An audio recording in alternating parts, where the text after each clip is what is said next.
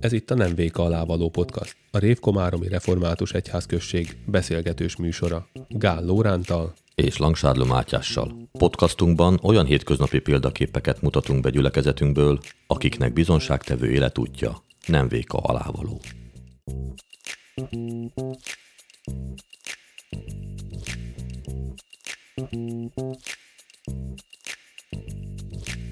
Áldás békesség! Köszöntjük Tompa Attillát, Komáromi gyülekezet presbiterét. Áldás békesség! Jó napot kívánok mindenkinek! Kicsit meséljen a, az életéről, hogy, hogy hogy kezdődött, hol kezdődött, és hogy, hogy milyen volt a gyerekkor. Hát ez érdekes lesz, mert Komárominak tartom magam, mert édesapám Komáromi születésül, magyar reformátusként született Komáromba, és édesanyám még gútai magyar katolikus volt. Édesapám a nagyapám boltjába, vagy a optikájába dolgozott annak idején, mert tudni, tudni elég nagyapám optikus volt. És apám ott tanultam ki mellette a szakmát, de viszont 48-as államosítások után nyilvánvalóan elvesztették a megélhetésüket, el kobozva minden, kiöldözték apámot az üzletből. Anyukám akkoriban pékségbe dolgozott, mint ilyen pék. És mivel hogy a, a családom többé nagy része deportáció alatt volt Csehországban, úgy gondolták ők is, hogy valahogy szerencsét próbálnak ők is, elmentek utánuk. Így történt az, hogy én 1959-ben Szokolóba születtem. Szokoló egy nyugat-csehországi határváros, egy bányászváros, ilyen műváros tulajdonképpen a szociba akkor kezdték építeni itt a bányászok részére főleg, akik ott dolgoztak a ilyen felszíni barna szénbányába. Fél éves koromban szüleim elváltok, édesapám az vissza, visszajött Komáromba, anyukám az velem együtt fönnmaradt Csehországban, újra férhez ment. A nevelőapám az egy, az egy szudéta német volt, ő lett a hugomapja, úgyhogy ott éldegeltünk. Hát akkoriban, mi valahogy anyukám katolikus volt, azt mondta, hogy a katolikus templomban megkereszteltetett, és abban időben meg létezett a hitoktatás, sőt, még működött a, a cserkész mozgalom, amely szoros kapcsolatban állt a katolikus egyházzal, úgyhogy valójában gyerekkoromban eléggé hatás alatt voltam hit alatt.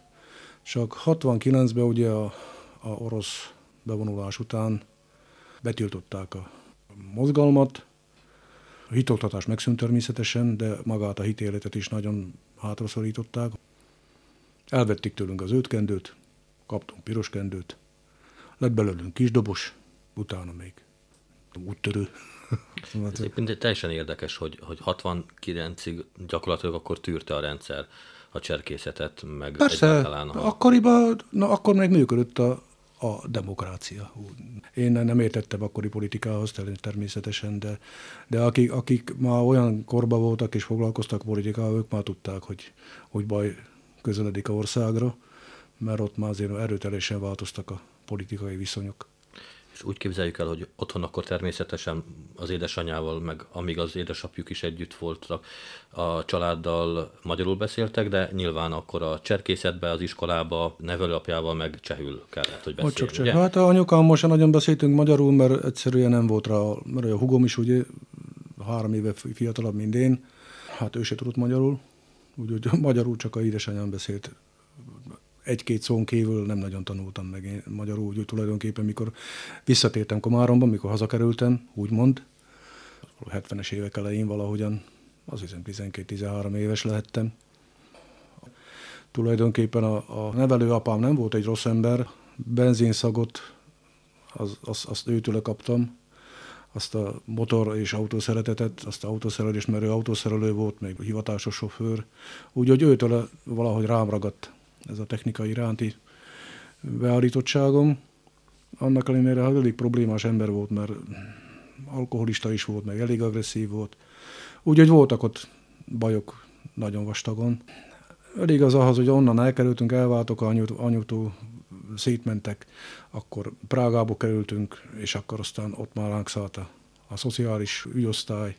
Nem volt egyszerű a gyerekkorom.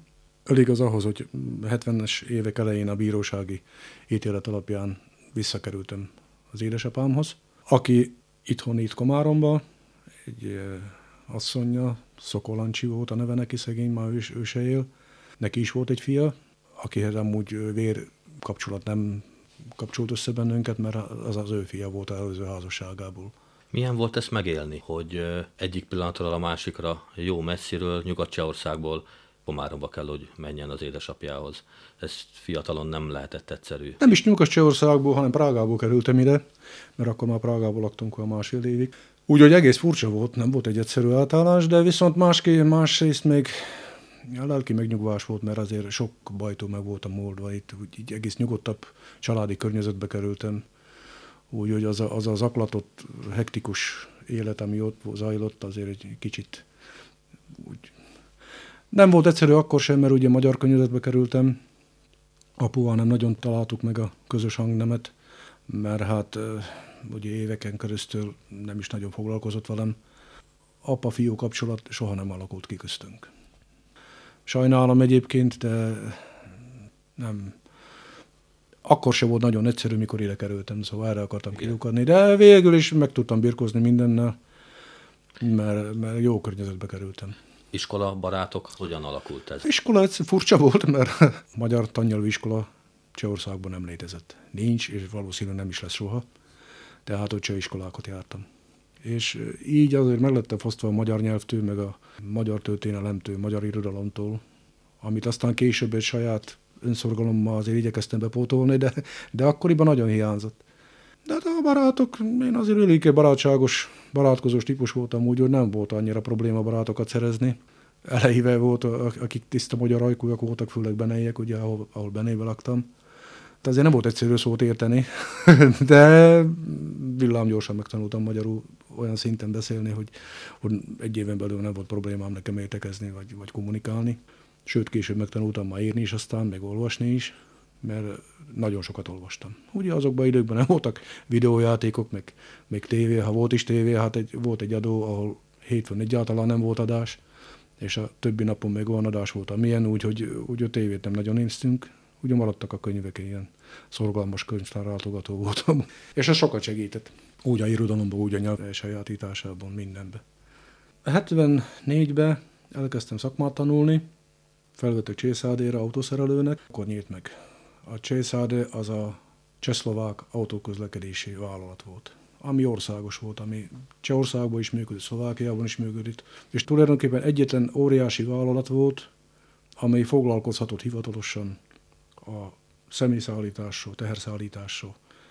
Úgyhogy ö, autó nem volt sok, busz még még kevesebb, amik voltak, azok ilyen 20-25 éves dolgok voltak, amiket bizony karban kellett tartani. És olyan állapotban, hogy azért, azért közlekedő képes is legyen, meg azért biztonságosan lehet tudja szállítani a utasokat is. Úgyhogy akkoriban a autószerelési szakma, a Csészádén belül, az egy komoly szakma volt, mert nekünk mindent kellett tudni. Nem csak autóalkatrészeket cserélni, amikből nem igen volt, mert nem csak autók nem voltak, de alkatrészek sem. Úgyhogy mink géplakotosok voltunk, autóbáldogosok, autófényezők, oda kellett állni a esztergapadhoz, a marógéphez, úgy mindent meg kellett tudni csinálnunk. Amellett meg fizikailag is nehéz munka volt, mert, mert ugye nagy alkatrészek, teherautókról beszélünk, buszokról, tehát nem volt egyszerű, és két műszakban dolgoztunk minden második szombaton, amellett még nagyon kevés fizetésünk volt. Még azokban a viszonyokban is, amik akkoriban voltak, hát 1400 koronákat kaptunk, ami, ami tényleg nem volt sok pénz. Elmentem katonának 78-ba, 80-ban leszereltem, és mivel hogy én katonaság alatt sofőrködtem, a harci gépekkel futkostunk, megszerettem a szakmát, mármint a sofőrködést, és mikor leszereltem, akkor nem voltam hajlandó visszamenni műhelybe, mert tudtam, hogy sofőrök többet keresnek. Mondjuk azért el a hallgatóknak, lehet, hogy vannak köztük olyanok is, akik fiatalabbak és nem tudják, hogy ez régen hogy ment, akkor az embernek nem volt hogy a választása, hogy marad dolgozni, vagy mehet. Tehát nem egy ilyen szabadon választható opció volt a katonaság, hanem kötelező. Az kötelező. És ráadásul nem egy, hanem két évre. Bizony. Két évre sorozták be az Igen, embert. igen. Valami élmények, katonai élmények, hova küldték az embert? Hát igen, akkoriban a, a még zöldagyúknak hívtuk őket, ugye, a katonai vezetést. Mindent megtettek azért, hogy a újoncokat olyan környezetbe tegyék, ami sehogy nem passzolt. Szóval ne, legy- ne érezzék magukat komfortosan, hanem valami szokatlan olyan helyre, ahol... Hát ugye mivel, hogy én Csehországban ültem fel, akkor engem nem Csehországba küldtek, mert általában a barátaim a Csehországba küldték, meg innen délvidékből. Engem Zsolnára küldtek. Hát legyen már egy kis élményem nekem is a magyar gyűlöletből is, meg hát aztán szokjam meg a szlovákokat. Ugye? Történt ilyen atrocitás, vagy ilyen rossz élmény? Ami... Hát igen, ott, azért igen. Ott, az, ott azért éreztették velünk azt, hogy magyarok vagyunk. Hogy Ráadásul ott ilyen kevert társaság volt, mert ott a öreg katonáink, a úgynevezett mazákok, azok még Osztrava környékről voltak, azok meg ilyen lengyel, lengyel voltak. Tehát ott mindent megtettek azért, hogy ne, ne békés legyen együttlét. Úgyhogy vol- voltak ott mindenféle. De hát az embernek meg kellett tanulni, azt, azt feldolgozni, meg amit lehetett, el kellett engedni. Amit nem lehetett, meg kellett törni, mert választás nem volt, ugye hát kőkemény katonai rendszer működött, úgyhogy Ez csak szóbeli atrocitás volt, vagy tettlegesség is? Hát azért, azért tetlege, tetlegességtől nem féltem, mert akkoriban nagyon jó kondiba voltam. Tudni, én világéletemben sportoltam. Hát ott, ott, mikor holubok voltunk, már mind a újoncok, akkor a öreg katonák zaklattak bennünket mindennel, ami csak lehetett. Főleg azzal, hogy a reggeli tornákon kinyírták az embert úgy, hogy még aztán mindenféle gyakorlatok, kivittek bennünket a gyakorlóterekre, beöltöztöttek bennünket a atombortelbe, a sabba futtattak, vagy a úgynevezett pönápolnával, teljes szereltséggel futni kellett bakancsba, mazák meg előttünk Tyeplákiba, Keckibe, ami azt jelenti, hogy melegítőbe és sportcipőbe.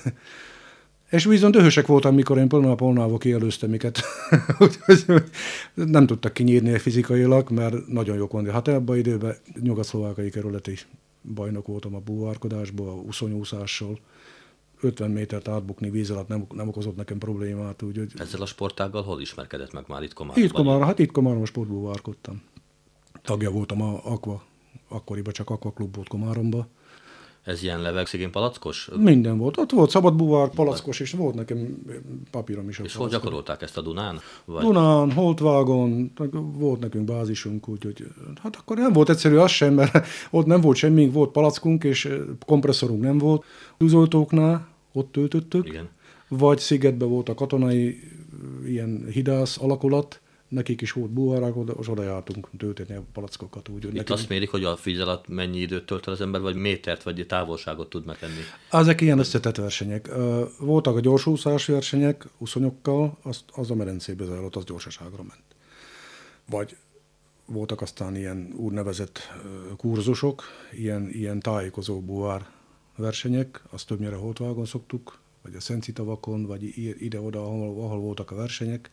Ezek már komoly versenyek voltak, ott palackkal kellett menni, ott azimutok voltak, ott tájékozódni kellett a víz alatt, bolyától bolyákig. Szóval nem volt egyszerű az se, kellett, kellett azért hozzátudás, meg sok edzés, és nagy kondi kellett hozzá, úgyhogy imádtam egyébként, csak katonaság előtt már elkezdtek folyni a füleim, és a fülorvos eltiltott. Tehát már eredetileg én úgy voltam, hogy megyek ilyen hidász alakulathoz, búvárnak, mivel hogy jó eredményeim voltak már civil életbe, de ebből kifolyólag, hogy eltiltott a fülorvos, nyilván lefújták, és akkor kerültem Zsolnára ehhez. Ez abból adódott, hogy a, mondjuk a nyomás különbségek, vagy Az ez a, nem tehát is- ez olyan, mint egy fo, focistánál a, nem tudom, combizom sérülés, vagy stb. hogy ez egy- Hasonló, hasonló, csak nem, nem a nyomás miatt, hanem a sok víz tartózkodás. Sok, mivel nagyon rengeteg időt töltöttünk vízbe, meg víz alatt, és van, akinek kimosódik annyira az a fülzsír a belső fülből, hogy az szervezet elkezd védekezni az ellen. Úgy, hogy termel több folyadékot, és, és az ilyen, ilyen bőrbetegséggel változik át aztán. Na, és aztán ez véget aztán. És egyébként ez télen-nyáron üzhető sport, tehát mondjuk Igen. a mínusz fokokban is a Persze, nem persze. közel nulla fokos vizek, vízben Sőt, az fagyokba ember- is. Fagyokba is, persze. Csak ahhoz kell komoly neopren, ami nem volt. A neopren Az ölt, abban az időben kaptunk, szereztünk a Zvezarmon keresztül, az ilyen, ilyen Zvezarm, nem is tudom magyarul, nem is létezik olyan, olyan kifejezés. Az sportegyesületek és a katonai bázis valahogy össze, összefolytak, a, a, egymást támogatták. A, a katonaság igényelte a jó fizikumú fiatalembereket, a sportegyesületek megigényelték a anyagi támogatást. És ebből kifolyólag alakult ez az Vezárm. Az Vezárm különben szervezte a, jogosítványok megszerzését. Ilyen, voltak ilyen, aki nem volt csészádes, mert mi csészáden a cégen belül csináltuk a jogosítványokat. Teherautóra, személyautóra, motorbicikli, mindenre. Nekem első jogosítványom azt hiszem 76-ban volt kismotorra azt mondjuk inas iskolába csináltam még, végeztem a inas, inas éveimmel, akkor először letettük a jogosítványt, ami úgynevezett hármas volt, ami volt személyautó, traktor, meg teherautó. Akkoriban csak ez a három kategória. És mit lehet volt. szeretni a, a, a búvárkodásban? Mi az, ami, amit, ami önt megfogta? Mindent, Mert mindent. egyszerű ember azt gondolna, hogy az a nyomasztó érzés, nincs levegő, Mindent. pánik, Én hangulat, stb. Én Sötét, imádtam. mélység. Én imádtam. Egy az, hogy sejtelmes dolgok, az ember lemerül valahol, azt se tudja hova. Víz, szeretni kell a vizet természetesen, jó kell tudni úszni, az alap. Kalandoros természetnek kell lenni az embernek, hogy nem szabad félni természetesen. Voltak olyan akcióink, hogy elmentünk Pocsovardlóra, a tóra, kitisztítani a tavat. És ott minden évben jártunk, az pedig 18 méter mély az a tó, azt tudni kell, ott már komp- dekompressziót is kellett tartani, mivel hogy magos a tenger feletti szintje is. És a hajógyárnak meg ott, van, ott volt a Szitnó mellett uh, ilyen hajógyári uh, bikkentházuk volt nekik, és a búvárok züme a hajógyári volt. Mert ugye ezeket a hosszú úszonyokat, amit ma már meg lehet venni bárhol, akkoriban nem voltak, nem, nem voltak elérhetők. Az srácok gyártották, a, ebből ócska uszomból, amit tudtunk venni a sportüzletbe, azt levágtuk a uszonyát, és a laminátból csináltak a srácok nekünk. Gyárból. milyen, ilyeneket. milyen hulladékok kerültek elő a pocsúvadló aljáról? Ott meg varrógépet is kihoztuk onnan. Varrógépet. Én személyesen konkrétan varrógépet hoztam fel onnan. Úgyhogy nem hoztam fel, hát lekötöttem, és nyilván a kolléga hozta föl. De én megtaláltam ott egy varrógépet, ilyen láb És ez ilyen aktíviskodás, vagy hát egy ilyen, ilyen ö, civil kezdeményezés volt, vagy ezt az állam megfizette, támogatta? Vagy Nem, az, az, aktív, az csak civil. Sportoltunk is, és akkor, akkor bevállaltunk ilyen dolgokat, hogy hát mivel, hogy ma ott vagyunk, akkor kitakarítjuk a tavat. És akkor úgy megszoktak bennünket. Úgy, úgy hogy ezek, már, ezek már ilyen éves akciók voltak. Aztán később, amikor elmentem katonának, akkor kezdték csinálni a, a, a bőst, és ott már tudni lehetett, hogy ott komoly dolgok lesznek. Jó búvárokat keresték, arra, hogy ezeket a úszókamrákat, ezeket a kiegyenlítő dolgokat, meg, meg építkezési munkák, amik voltak. Ott már azért már srácok, akik már olyan szinten voltak, mert ugye búvárkodásnál is vannak szintek. Ott nem, nem úgy van, hogy beleugrok a vízbe, aztán mindent tudok. Azt tanulni kell, az kell szokni a, a környezetet, ott le kell tenni vizsgákat, mindig nagyon szigorú vizsgák vannak ott, úgy hogy fizikummal, hanem észre is kell lenni, mert ismerni kell a fizikát, ismerni kell a, a viszonyokat, tudni kell kiszámítani a, a dekompressziót például, mert nem úgy van, hogy lemerülök 20 méterre, aztán egyszerre följövök, akkor az egy halálos ítélet. És nagyon szigorú előírások vannak, nagyon, nagyon kemény szabályok, amiket nagyon be kell tartani, tehát ott nem lehet csak úgy önfejűen bármit tenni. Beszéljünk még egy kicsit a családról. Hogy ismerkedtek meg a feleségével? Ez egy jó sztori, mert én a feleségemet ismertem gyerekkoromban. Mert a jó barátom, Vizvári Emil, ő a unokatestvére neki. És még gyerekkori barátok voltunk, és a irenkéjek jártok nyaranta a köröztanyjukhoz, nagynényikhoz, mert a, a anyósom és a Emilnek a édesanyukája testvérek. És ugye körözszülők is egymásnak. És jártok nyaranta úgymond üdülni, vagy, vagy nyaralni. És így már ott ismerte, tehát akkor meg egy pici lány volt, úgy nem sokat foglalkoztam vele. És mikor leszereltem, az 80-ban volt, ugye nem is találkoztunk sok éven keresztül, valahogy összefutottunk az utcán. És akkor úgy szembe, és ja, ebből ilyen jó csaj lett. Na hát aztán utána néztem. Olyannyira, hogy azóta feleségem. Úgyhogy, ez ilyen, ilyen, ilyen érdekes sztori. És hogy kérte meg a kezét? úgy, ahogy kell hivatalosan. Össze volt hívva a család, Csiliszpatason, anyóséknál, gyűrűvel a kezembe, készfogó, ahogy illik, ahogy kell.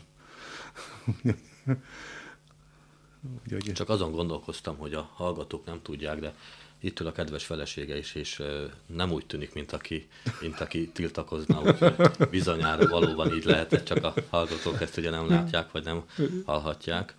És akkor ebből a házasságból lett egy fiú és egy lány. Igen. Jól tudom? Igen.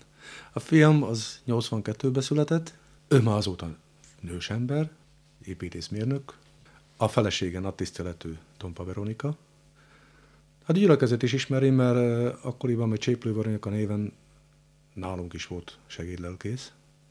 És van nekik öt gyermekük. Négy fiú és egy kislány, úgyhogy öt unokánk van. Pürge Diós Patony.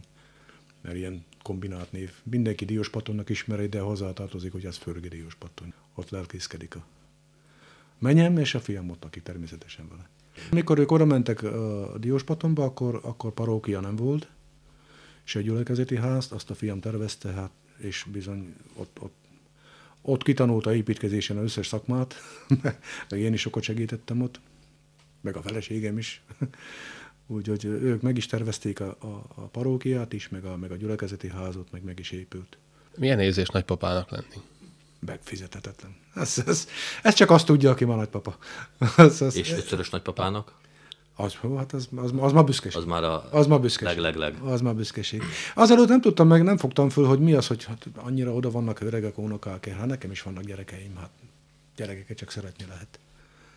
De ez más. Ez más, mert unokát nem kell nevelni, hát azt lehet kényeztetni neveljék a szülők az ő dolguk. úgyhogy ez, úgy ez olyan ilyen kiváltságos helyzet tényleg. De gondolom el is fél oda néha a segítség, mert azért öt gyereket nevelni nem egyszerű dolog. Hát fel kell kötni a, azt a bizonyos fehér neműt nekik, az biztos, mert, mert azért nem egyszerű. Hát most már a legnagyobbik már hetedikes, a Barnabás, a legkisebbik három éves, Úgyhogy ilyen, ilyen orgonasíp. Akkor a Barnabás is már be tudsz állni, és a kisebbek is tápolásába, vagy nem ér rá. Nem ér rá, mert sokat kell tanulnia. Mert három fiú ma iskolás, és kettő, egyik óvodás, a, a három éves az még, az még, az még ott, úgy otthon. Ők ma nagy fiúk, persze. Uh-huh. Hát a, a középső az még azon kívül, hogy, hogy iskolás, már harmadikos, azt hiszem, jár zongoráról, és, és, és nagyon ügyes. Lesz, melyikből lesz buvár? Ott a buvár biztos nem lesz, mert ott víz nincs. Diós Paton környékén esetleg lavorban van víz. De ott, Nincsenek arra valamilyen bányatavak, valami mesterséges semmi? Ott sem. Mondom, hogy maximum laborban van víz, mert aztán fiam hordja őket vagy Csomóriára, vagy Dunaszerdehelyre úszótan folyamakra, mert abból nem engedtem. Azt mondtam, hogy unokáim kell, hogy tudjanak úszni. Hát olyan nincs, hogy nem tudnak úszni. Hát. És valóban állunk a gyerekek is mindent tudnak. Ügyöltem rá, hogy kiskoroktól fogva korcsolyázni, síelni, biciklizni, úszni, szóval nincs olyan, amit nem tudnának, és elvárom a unokáim is ilyen szinten legyenek. Mi rendszeresen jártunk síelni például. Még a érenke is megtanult síelni, pedig hát Patason sincs domb. Úgyhogy Gabika az még, az még, hát ő még nagy síző. Akiről még eddig kevesebbet beszéltünk, tehát a lányáról van szó, Igen. Gabrieláról. A lányom Gabriella, hát Gabikám. mert nekem Gabika maradt, mindig is. Nekem meg van engedve gabikázni étet, mert amúgy nem szereti gabikázzák, de mink azt tisztáztuk, hogy nekem ő Gabika maradt. Kész, belenyugodott. Magyarországon él, elvégezte a kommunikáció, még, még, még tévé, még rádió, még, még szlovák nyelv, még pedagógia. Hát van neki két diplomája. Úgyhogy Pázmán Péter Egyetemen végzett, ott, ott, volt, jó, ott volt hallgató, el is végeztem, mondom, két diplomát szerzett onnan. Pilis Csabának bölcsészka? Én, ott, ott, ott. És ezen a területen sikerült elhelyezkednie? Nem. Ő most valami reklám... Én őszintén szóval nem is tudom, mit csinál. Mert most otthonból dolgozik, mert ugye a home vannak, már most már nagyon divatos. Sokat lakott Budapesten, de hát most, most rájöttek, hogy olcsóbb nekik a Pomázon laknak. Pomázon. Hát itt van Szentendre Tudom, mellett. tudom, igen, igen. Úgyhogy ö, ott azért olcsóbb a megélhetés, meg mégiscsak házba laknak, nem kell nekik. Mert mondjuk Pesten lakni nem egyszerű dolog. Hát megkérték a kezét, aztán hát idén lesz a esküvő, de nem tudjuk konkrét dátumot, mert állítólag Magyarországon megszervezni egy esküvőt nem is olyan egyszerű dolog, mert valahogy előre be vannak táblázva. Ő buvárkodik. Ő buvárkodott, na, a leányom buvárkodott. Éppen, hogy ő, akkor ő vitte tovább az ilyen Ő vitte, hagy- igen, igen, igen. hagyományokat. Igen, ő mai napig buvárkodik egyébként, megvannak neki őrök, őrök is, megvannak a vizsgái, megvan neki a, a igazolványa róla. Úgyhogy ők, ha mennek valahova, akkor bármikor ki tudja kölcsönözni a búvárszerkót, mert ugye az, azt tudni kell, hogy a búvárszerelést cipelni magaddal valahova, az, az lehetetlen. Egy az, hogy nagyon drága, nagyon nehéz, nagyon sok helyet foglal. Tehát ha valaki megy búvárkodni, el, elutazik, mit tudom, a Vörös-tengerhez, és búvárkodni szeretne, akkor azt csak úgy fogják csinálni, hogy ott kikéri a búvárszerkót, kibérli. Tehát akkor nem olyan, mint amikor a sílecet visszük magunkkal, meg a. Nem, nem, az, az sok, sokkal problematikusabb, mert én még ráadásul most már olyan szerelések is vannak, ilyen fölfújhatós mellények, ami mi időnkben nem is létezett, mert még, még akkor még ólomsúlyokkal dolgoztunk, úgyhogy azt is ki kellett számítani, hogy mekkora súlyt vigyen az ember magával, mert attól függ, hol búvárkodik, meg milyen mélységre szeretne lemenni. De már ma megoldják úgy, hogy van az a mellény, amit fölfújja, és, és hozzá tudja szabályozni a, a súlyozást. És ez a szakág, hogy így fogalmazok, ez most Komáromban megszűnt? Vagy, vagy csak én nem hallok róla, hogy létezne? Komáromban most már van három klub. Szétvált a Aquaklub, mert ugye akik dolgoztak a hajógyárba, azok a hajógyárnok vállaltak munkákat, és ott már kaptak pénzt is. Aztán voltak a hidrosztav alkalmazottjai, azok meg, azokat meg a hidrosztav cincálta ide-oda-amoda dolgozni. Úgyhogy aztán kialakult a Poseidon, kialakult azt hiszem a, a Hidra, még maradt akkor, ugye három klub működött. Hát most úgy tudom, hogy Aquában működik még a, a kiképzés, mert a leányom is itt, itt, itt járt, itt tanulta a búvárkodást, a régi búvár haverok- haveroknál. Az meg működik, úgy tudom, és, és uszodába is takarítják ők minden vasárnap. a- És akkor jól értem, az orvosi tiltás után abszolút nem gyakorolhatta ezt a... Nem, nem. Azt, azt, dolgot. azt minden évben szigorú orvosi vizsgálatok Igen. Vannak, és a orvos letölt akkor. És akkor valamilyen más sport után kellett nézni? Akkor kezdtem csinálni, kezdtem foglalkozni atletikával. Kezdtem futni, biciklizni, úszni. Akkoriban fölötötte a fejét a triatlon, még a Urbán Ede élt, ő volt a nagy triatlonos, ő volt azt hiszem első komáromi. Milyen időt írunk ekkor? Akkor az már 80, 83-84 talán. Mert ugye egy viszonylag fiatal sportágról beszélünk a triatlon kapcsán. Már akkor megjelent itt Komáromban a 80-as évek elején? Hát eh, mink voltunk a, a úttörői neki, Kubica Jancsi, cikének hívtuk, meg Urbán Ede, még voltunk egy páron, akik, akik úgy gyűjtöttük össze a, a adatokat, egyáltalán mi az a triatlon, mert hallottunk felőle, hogy van ilyen. Akkoriban a triatlon még nem létezett meg olimpiai ág, de ugye ahhoz le kellett tenni pontos szabályokat, és ezeket meg mi nem tudtuk. Úgy szedtük össze, hallásból, ilyen mindenféle információk, pozsonyaktól, meg minden. Most első verseny, mikor itt csináltunk Komáromba, hát Kabátfalu, Holtvág, azon a körön csináltuk a, a triatlon, első triatlon versenyt. Ez középtávú triatlon, Az volt a olimpiai triatlon, és itt milyen távokról beszélünk? a, ott másfél, másfél kilométer úszás, 10 kilométer futás és 40 kilométer bicikli. Nem ebben a sorrendben, mert először van a úszás, aztán van a bicikli, és utána a futás. De gondolom önnek az úszással sose volt problémája. Hát az nem, az nem, az egyáltalán nem. Hát De tulajdonképpen a bicikli verseny meg. De azért úgy egyszerre, mikor csinálja az ember, azért a kőkemény tud lenni. Úgyhogy ö, mikor elindultunk, ugye nem is tudta az ember, mennyire kell beosztani a erőket. Hát úszásról első között kijöttünk. Bicikli az érdekes volt, mert köröket csináltunk. Holtvág, ide a vasútig, vissza Kabátfalura, volt ilyen keskeny fahít, féltünk is rajta, hogy ott fogjunk belepotyogni a kanálisba. Ma már, ha megnézzünk ilyen mai modern triatlonistákat, akkor azt látjuk, hogy ilyen űrbiciklikkel járnak, de gondolom akkor ez még közel sem volt olyan technológia. Nekem volt nagyon speciális biciklim, mert a cikétől vettem egy régi favoritot, ő neki volt, és nem is tudom, száz koronájára mennyire vettem tőle szegény Jancsitó, a nyugodjon már is meghalt. Leszereltem róla a sárvédőket, meg a lámpát, és volt verseny. Minden felesleges súlyt, hogy És akkor már volt könnyebb verseny legyen. biciklim. az, az, egy másik dolog, hogy acélvázal volt, meg olyan nehéz volt magából, hogy Na hát akkor jöttem rá, hogy milyen komoly biciklin van, mikor mentünk első szlovák bajnokságra, a Szenci tavakon volt, és akkor még volt ezeres emberim. Akkor vittem az egész családot, Gabika akkor egész kicsi volt. Fölpakoltam a bringát, a saját kezüleg csináltam biciklitartót autóra, mert azt se lehetett venni abba időbe. Kispekuláltam azt hogy de nehogy elhagyja múlt közben. De el tudtam vinni. Oda mentünk a, a tó szílére, és akkor láttam a pozsinyiakat, meg a zsolnaiakat, meg ezek a profi sportolókat, hogy ezek milyen szerkókat vesznek elő, milyen bicikliket. Mondtam is érenkenek, azt hiszem, talán vissza is megyünk, mert hát ez, ez ahogy elnézem itt, ez. Hát aztán mégiscsak maradtunk. Aztán végül valahogy 30 lettem. Első, vagy 30-ban benne voltam valahogy úgy. Ugye végül is nem is volt annyira rossz eredményem ahhoz képest, hogy mik, milyen szerelésre indultam.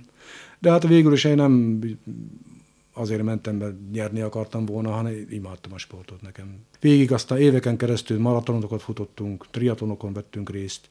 Volt egy ilyen kemény ma Komáromban ilyen futócsapat, Kelegézától. Ma, ma, Kelegézával mondjuk első tri- maratont, Kelegézával együtt futottunk Budapesten, nem is tudom, 80 négyben. Igen, a Dunamocsi Kelegézáról van, az, az, aki az. azóta már nem tudom hány... Hát ő ma valami 200 fölött tart. 200 fölötti maraton teljesít. Hát ugye teljesen megszállottja lett neki. Akkor meg élt a öreg Tuska bácsi, Tuska János, az katonai tiszt volt itt a határaőröknél. No, az is egy megveszekedett futó volt, az, az bakancsba, katonai bakancsba edzett, futott mellette a kutyája, hát valami három kutyát elnyúzott, mert kutya nem bírta vele a futást, úgy, Milyen érdekes helyeken futott maratont? Hát én akkoriban abban nem nagyon lehetett utazgatni, mint manapság. Géza az már megállt a félvilágot, például Akbaidbe, Szociba voltunk még, akkor Budapest, Kassa, Nagyszombat, Pozsony, meg úgy, hogy... Országon belül? Persze. Na, hát spekuláltunk, hogy elmegyünk Bécsi maratonra, de abban időben kellett volna rá kérni engedélyt, nem volt olyan egyszerű. Még azért drága is volt a számunkra, mert a rajtdíjat valahol el, elő kellett volna teremteni, és ha nem volt az embernek szponzora, akkor csak saját zsebéből, és ez nekünk az komoly pénz jelentett. És a prágai maraton? Akkoriban gondolkoztunk azon is, de mivel nem maratonoztunk, csináltunk például stafétát Komárombu Prágáig. Azt meg a cikke szervezte, fordulat után volt, elindult. Ezt most tegyük tisztába, tehát a staféta az itt azt jelenti, hogy Komáromból elfutottak Prágáig? Igen, szó szerint. Váltóba. Váltóba, igen. Váltóba.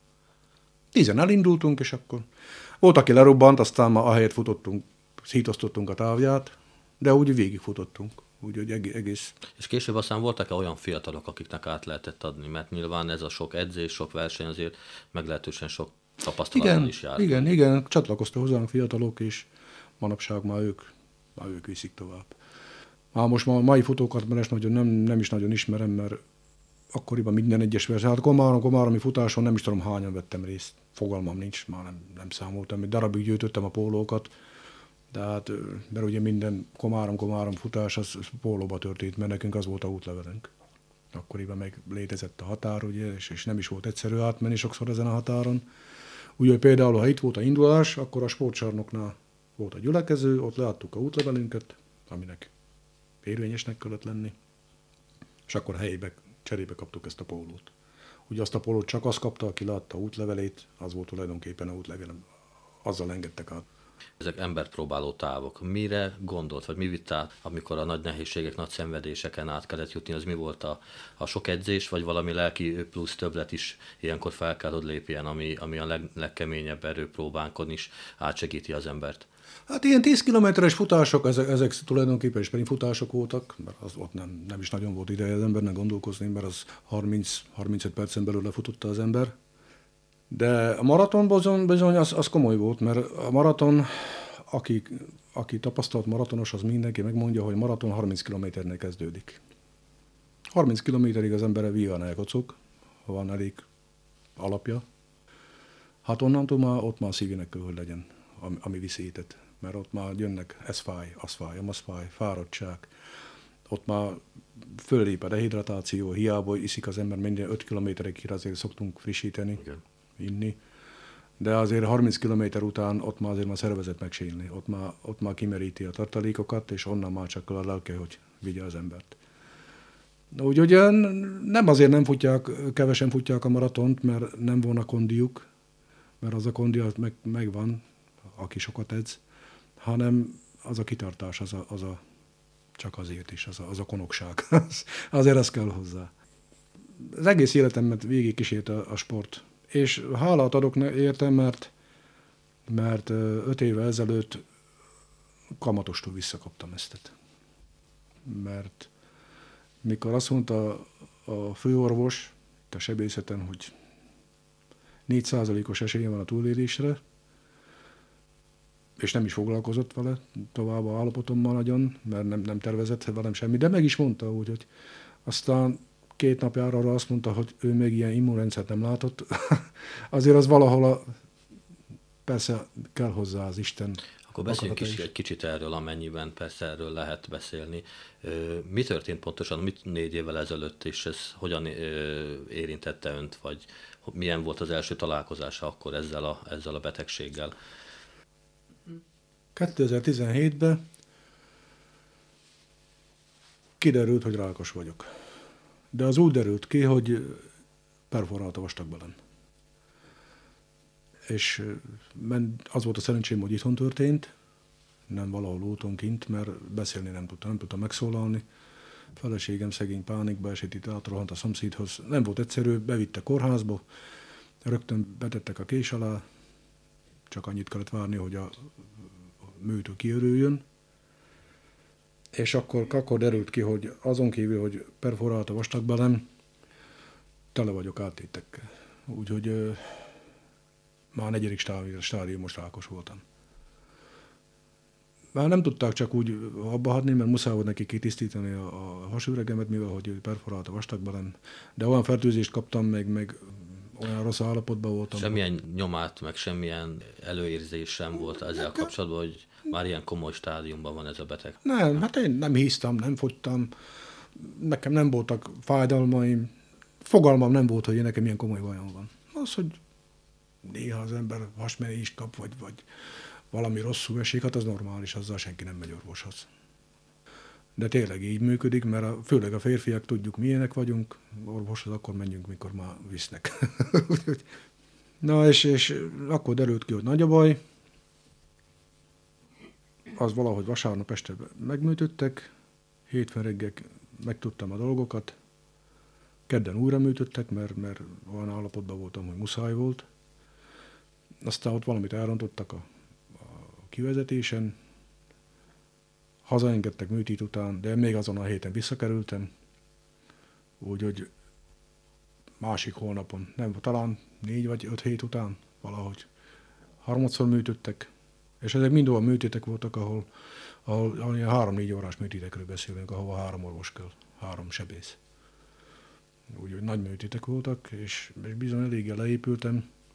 De utána ugye azért, azért összeszedtem magam, csak aztán elkezdődött a kemoterápia, ami szintén kőkemény volt. Mindez Komáromban zajlott? Ez vagy? mind Komáromban zajlott, igen.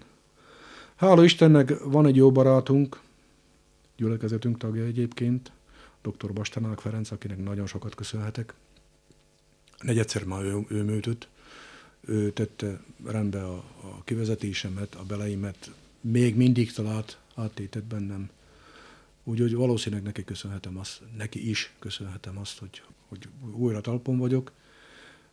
Sőt, olyannyira, hogy amikor első műtét után észhez tértem, berohant a Feri a intenzívre, mert ott feküdtem intenzív osztályon, becsövezve, mozdulatlanul, plafonon nézve. És akkor mondta, mondta a Feri olyan mondatot, amely, amely mai napig csöng a fölembe, hogy ne fi Attila, Isten az öveit nem adja. Úgyhogy nem egy ige, de számomra az. Számomra ez, ez a mondat, ez, ez végig kísért a legnagyobb bajokban, mikor voltam, leg, mikor legnagyobb fájdalmaim voltak, mikor legrosszabbul éreztem magam. Ez azért, azért mindig ilyen lelki erőt adott. Azóta járok fél évente kontrollákra, dr. Karoszinskához. Aranyos teremtmény, és ráadásul nagyon jó orvos. Ő az itteni onkológia ő onkol... vezető, Hát akkoriban ő volt, a, ő volt a onkológiának a főorvosa, most már nem, nem főorvos. Egy, egy olyan orvos, aki, aki, aki előtt tényleg lelkalappal. Tényleg betege vagyok. Hát aztán azon betegségen kívül azért normális életet igyekszem élni, mert hát olyannyira, amikor, amikor összeszedtem magam, akkor invalidba kerültem, már ilyen súlyos, károsult státuszba. Ma nem mentem vissza sofőrködni, mert hozzátartozik a közben. Nem beszéltünk róla, de én mikor leszereltem, hogy elmentem sofőrködni, akkor először a teherautóval kezdem, kezdtem, aztán kerültem csak buszra, amit hát a 30 évig buszoztam talán. Csak aztán ugye leépültek a buszvonalak is, nem volt, már nem fizettek, meguntam a embereket is, mert már azért az, az egy, egy idegőrlő munka emberekkel dolgozni. Ezek járatos buszok voltak, vagy hosszú távú? Hosszú távú buszok voltak. Először elkezdtem városi buszon. Először, mikor, mikor leszálltam a Tatráról, mert kint dolgoztam bősi építkezésen, csak még ugye, mikor megszületett a fiam, akkor egy évig laktunk kint Patason, mert a feleségem Csiliszpatasi, ott is házasodtunk össze, a Csiliszpatasi református templomba. Szabó Alikának a férje, a nagy tiszteletű Szabó tiszteletes adott össze bennünket. Úgyhogy eh, mikor megszületett a fiam, akkor ugye itt Komáromban nem volt már nagyon helyünk, akkor ott laktunk egy évig anyósoméknál, és aztán kaptuk ezt a lakást. Úgy beköltöztünk, visszaköltöztünk Komáromba. Na és akkor én már aztán meguntam azt a utazást ki a, a bősre, akkor kérvényeztem, hogy tegyenek át buszra, ide Komáromban, és itt dolgoztam, most tudom, 8 vagy 9 vagy 9 évig biztos, majdnem 10 évig dolgoztam a városi járatokon. A hatos vonal volt az enyém, Bagócsi Józsi kollégámmal váltakoztunk rajta. Merre járt a hatos? A hatos az Gadóctól járt Vágig, de hetesen keresztül. Úgy tulajdonképpen ablakok alatt jártunk, Vigi Dunaparton jártunk, egész a Polgár utcáig. Polgár utcán letértünk vissza a Ötös utca, ami akkoriban meg Fucsik utca volt. Igen, igen. És akkor ki a, a posta. Akkoriban még a Tatra mozi előtt jártunk elejében, mikor, mikor kezdtem. Ott volt a buszjárat. Az már gyalogos zóna. Gyalogos zóna, igen. Mi nekünk ott, ott jártunk buszra. Meg benébe ezeken a szűk utcákon keresztül, ami manapság... Régi fényképeken látni azt is, hogy a Klapka téren is parkoló autók Persze, persze, gondolom, ott rendes, rendes forgalom volt, igen. Feleségem mond dolgozott a Varodába. Ő szokta nekem kihozni a reggelit sokszor. Ott akkor nagy ügyesség kellett, hogy ezekbe a szűk utcákba be, betaláljon, vagy ez... Persze, de megoldottunk mindig, úgyhogy két busz nem ötközött össze akkoriba. Volt ilyen. Hát a Benébe, ami, ami, ahol lakott a Emil, manapság ez, ez egyirányú az a utca, az két irányú volt, és azon jártam busszal. Úgyhogy ott volt a forgalom akkoriban ilyen. De hát ez természetes volt. Nyilván, ha nem szágoldós, nem közlekedtünk 80-nal, mi manapság egy-egy egy ilyen fitipaldi félék, de megoldottunk mindig. Hát hozzátartozott a munkához. És aztán nem volt már benne pénz.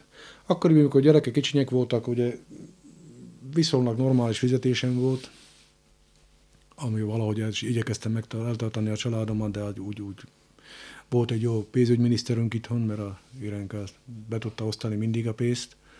Soha nem volt olyan, hogy első előtt nem lett volna tejre való, vagy kenyére való, nálunk azért ilyesmi sose volt. Nem éltünk a nagylában, de azért, azért ami, amire szükség volt, azért mindig be tudtuk teremteni, össze szoktuk rakni. De bizony félretett pénzünk az nem nagyon volt. Ami volt az elmed, mikor nagyon megbetegedett a fiam, az megint egy külön história. De elég az ahhoz, hogy mikor, mikor aztán végleg elmentek a gyerekek hazóról, már elkezdtem gondolkozni azon, hogy most már kéne valami pénzt rakni a nyugdíjas éveinkre, akkor már nem volt miből, mert annyira alacsony volt a fizetésünk már, hogy már nem volt. Aztán ott hattam a csészádét, ez véget, mert ott már, ott már tudtam, hogy jobb már nem lesz, ott már csak rosszabb lehet. Elkezdtem kamionozni, ami viszonylag jól fizetett, de ott meg az volt a probléma, hogy hivatalosan még minimálbérre voltunk bejelentve. Abban időben az összes kamionos cég úgy működött.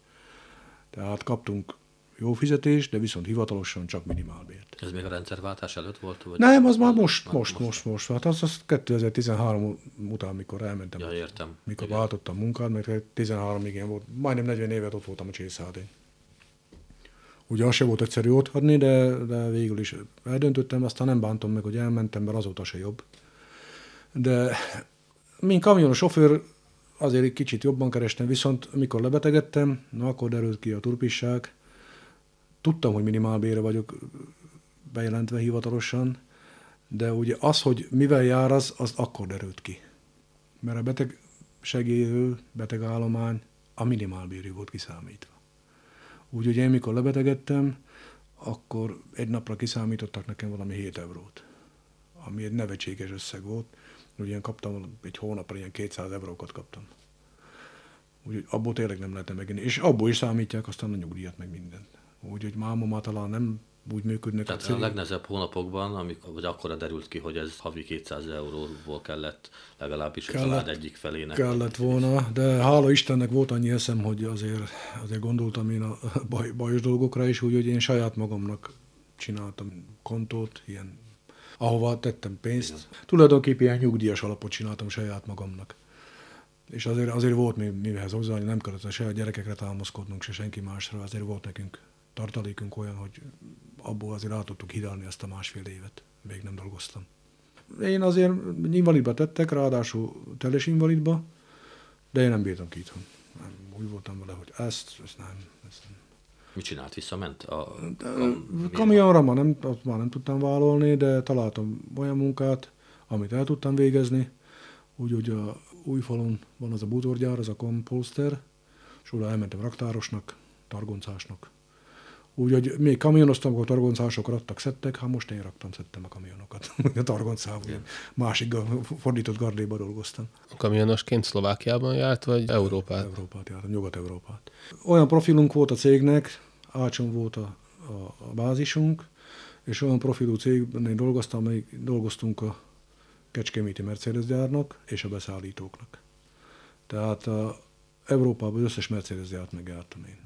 Úgyhogy pontosan tudom, Európában, hol vannak a Mercedes gyárok, hol vannak a beszállítóik, ezeket jártuk körbe-körbe.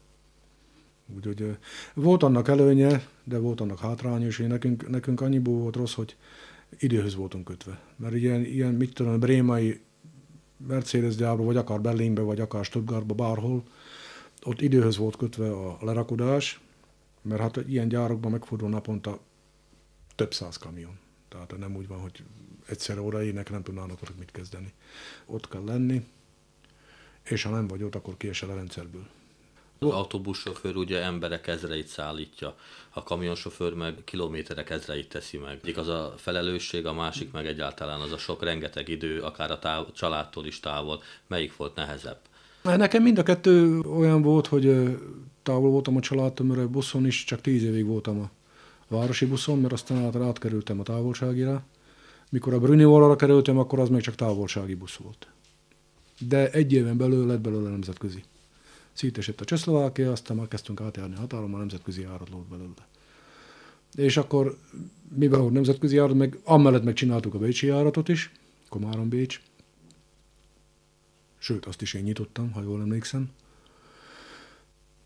és volt az egész cégnél volt három olyan busz, amivel tudtuk járni ezeket a járatokat, mert osztrákok nagyon vadáztok ránk, számtalanszor elvittek műszaki vizsgálatra, meg mit tudom én. Szóval zargatták a, a keleti szomszédjaikat, mert tudták, hogy milyen retyemutya kocsikkal közlekednek, úgy, hogy az saját magunknak köszönhetük, nem konkrétan mi komáromiak, de unblock, ugye hát lengyelek, csehek, szlovákok, magyarok mind olyan buszokkal közlekedtek, ami nem volt nyugati világban elfogadható. És akkor igyekezték kiszűrni be ezeket a kocsikat. Úgy ott valami hibát találtok, akkor leszették a rendszámot, kész, ennyi. Nem mentél sehova. Ez megesett önnel is? Nekem a rendszámomat soha nem szedték le, mert mindig, mindig tuti volt, állapot, jó állapotban lévő kocsim volt. Mert ha öreg kocsival is jártam, én a szabad napaimat ott töltöttem mellette. Úgyhogy nem, soha nem indultam olyan kocsival, ami így is elromlott, mert ugye az se volt új, de aztán, aztán amikor újakat kaptunk, már könnyebb volt, de akkor is ezt karban kellett tartani, és ezt nem bíztam soha, soha senki másra. Azt én nekem tudnom kellett, hogy mi, mi beölök bele, és ahhoz ragaszkodtam. Úgy én szabad napokat ingyen és bérmentve ott töltöttem, csak azért, hogy tudjam, tudjam biztosan, hogy el is indulok, akkor vissza is tudok térni. De hát volt ennek előnye, mert, mert soha nem maradtam kint sehol. És ha valami, valami olyan volt, akkor alá, bizony alá kellett feküdni a busz alá, meg kellett javítani. Nekem van egy ilyen gyerekkori emlékem, nagyon sokat jártam Komárom Losonc vonalon, uh-huh. akkor még működött ez a távolsági busz. Ha jól emlékszem, Tőketerrebesi közlekedett, Igen. és valami útközben félúton lerobbant, és a sofőrök feltűrték a ingójukat, és hát jó sok időbe telt, emlékszem, akkor még ugye nem volt mobiltelefon, nem is tudtunk szólni, mert gyerekek mm. miatt testvéremmel utaztunk haza, vagy nem tudom, majd nagyszülőköz már nem emlékszem pontosan, de több órát késett, és akkor az egész procedúra, az utazás ugye nagyon hosszúra nyúlt, és nem tudták, hogy hol vagyunk, meg stb. De arra emlékszem, hogy a buszsofőr az felt, minden kettő, mert akkor ilyen váltásban voltak, feltűrték az ingújat, és akkor ott nem tudom, két órán át ott teljesen olajosan elkezdtek szerelni. Ott a buszra nem is kerülhetett olyan ember abba időben, aki nem tudta volna ember rakni. Tehát főleg ilyen távolsági buszokra, mert azért volt két sofőr, mert ugye négy és fél órát vezethet az ember egy húzomba, akkoriban csak négy órát lehetett. Még úgy hívtuk, hogy négy kezbe kell menni. Na, hogy két sofőrös. Én azokat a járatokat is csináltam, még aztán nyári szezonban csináltuk a kirándulásokat. Görögország, Olaszország, az ahova, ahova ilyen utazási irodák. Van egy ilyen adat esetleg, hogy egy évben mennyit vezetett le, hány kilométert? Azért ez több tízezer gondolom. Persze, persze, hogy ne. Hát ez, mondjuk a kamionon, azt tudom, hogy az a havonta csináltam 12-14 ezer kilométereket, a kamionon ilyen 150 ezereket csináltam évente.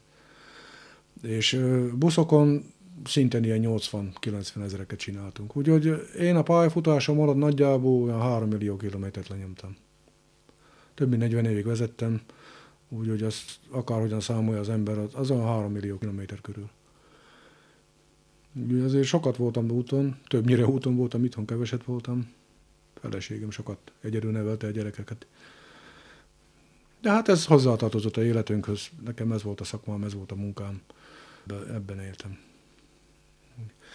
Onnan származik az is, hogy azon kívül, hogy én közben már aztán, aztán kicsit Isten felé fordultam, mert a fiam lebetegedett 96-ba, meg alapiskolás volt. Nagyon súlyos beteg volt, és ott a orvosok se kecsegtettek valami nagyon nagy kilátásokkal, úgyhogy tényleg kétségbe voltunk esve. Én legalábbis akkor fordultam az Istenhez, sokat imádkoztunk. Közösen is. Szóval nagyon borzasztó volt, ezt nem, senkinek nem kívánom, de a jó Isten meghallgatott. Fiam meggyógyult, nem lett hű, de valami nagy sportoló, mert azelőtt ő sportolt, szegény, kajakozott is például, tehát az, azt már nem tudta folytatni, de meggyógyult. És utána még volt még olyan élményem, hogy vittem a Délkomár, ami a református egyház közösségnek a tagjait Székely körútra. És ott nagyon megfogott, hogy olyan helyen voltunk, a havasi hegyekbe, ahol még térerőse volt. Tehát olyan kicsike falu volt, magyar székelyek. Az egész faluba egy 1200-os lada volt. Térerő nem volt. Az a 1200-os lada, az a tiszteletes úré volt. Akinek volt egy traktorja, ő volt a kántor, és ő volt a polgármester is, és ő szántotta be mindenkinek a földjét, ő vitte be a beteg gyerekeket a központi faluba 1200-os ladájába, ha valamelyik gyerek megbetegedett, akkor azt vittem, mert ugye a busz csak akkor járt fel, mikor iskolatanítás volt. És ott annyira megfogott ez, ez a református közösség, hogy hogy kitartottak a magyarságuk mellett. Hát én is csak a nemzet, nemzet Isten, haza, család híve vagyok. A református itt már nem, nem, nem engedett el. Akkor akkor jelentkeztem itt a tiszteletes úrnál, akkor meg nem volt püspök. Tehát ezek az élmények azok, amik aztán, ezek aztán arra vezették önt, hogy a keresse a kapcsolatot a református igen, gyülekezet. Hát feleségem is református igen. amúgy is, meg mondom, református templomban is házasodtunk. Meg azt, hogy a gyerekekre gyülekezetben nőttek föl, mert ők attól függetlenül, hogy én ugye úton voltam, ők azért. Úgyhogy én, én valahogy kötöttem a református egyházhoz, ma azelőtt is, mielőtt korfirmáltam. Úgyhogy engem aztán, aztán úgy letelepettem, úgy, úgy, úgy meg, meg, meg, megmaradtam a református hit, hit mellett. A, a munkahelyhez. Ugye akkor tulajdonképpen azt lehet mondani az ön életéről, hogy református édesapa és egy katolikus édesanya, de jellemzően inkább ugye a cserkészetnek köszönhetően is inkább a katolikus hitben kezdett el nevelkedni, ugye, Igen. vagy minisztrált is, Igen. és tehát inkább a katolikus hit volt önhöz közelebb, vagy átközelebb, és akkor felnőttként, vagy édesapaként, már családfőként került kapcsolatba, vagy került közelebb a református Igen. valláshoz. Igen. Felnőttként is konfirmált, hogy erről Igen. egy kicsit, ha mesélne nekünk még. Ez sem ugye mindennapi történet.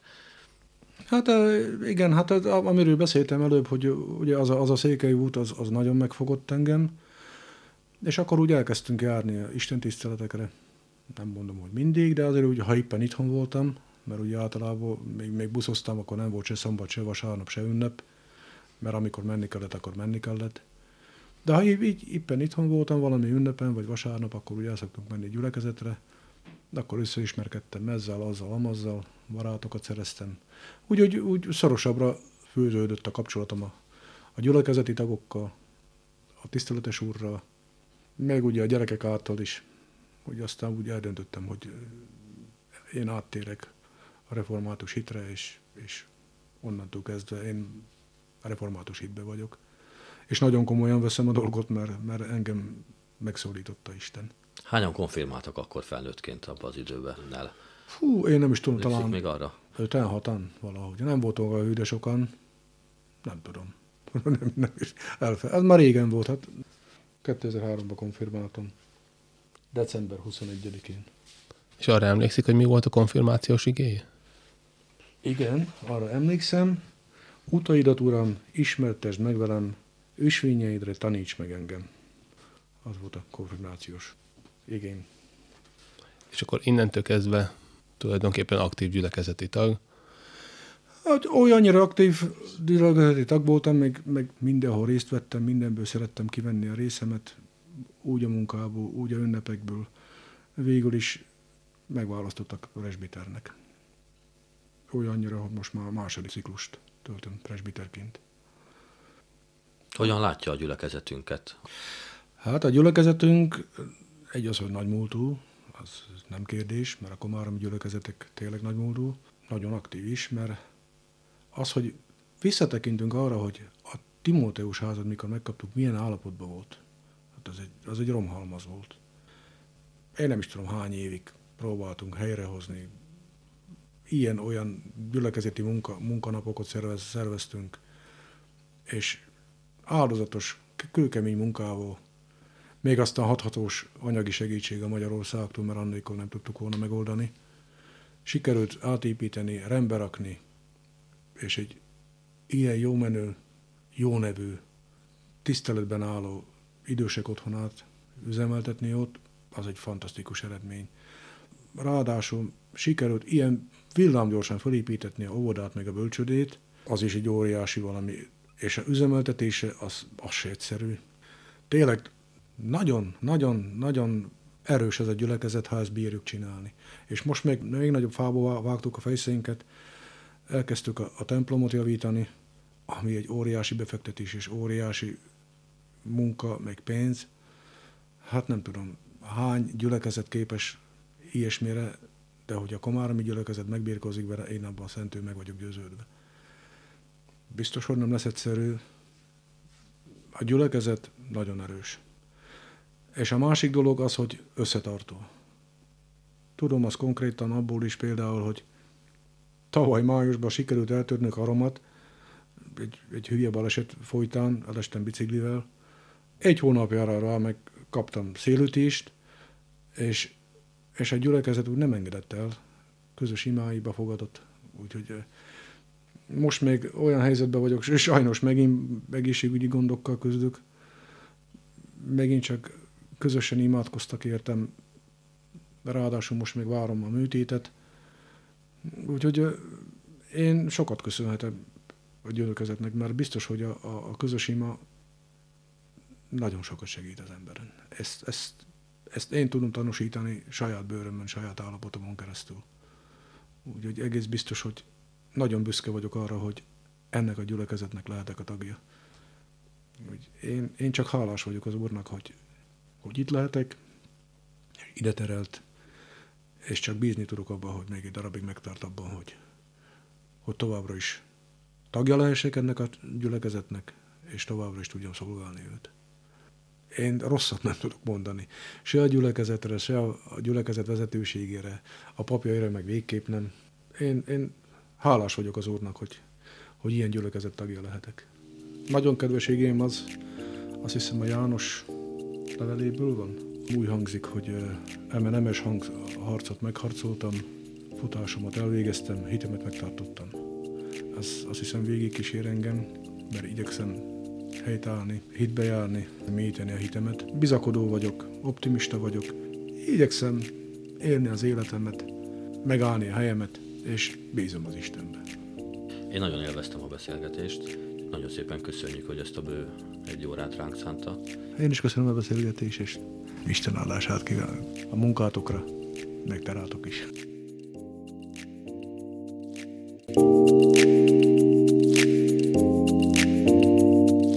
Podcastunkat a Révkomáromi Református Egyházközség és a Kisebbségi Kulturális Alap támogatta. Köszönjük!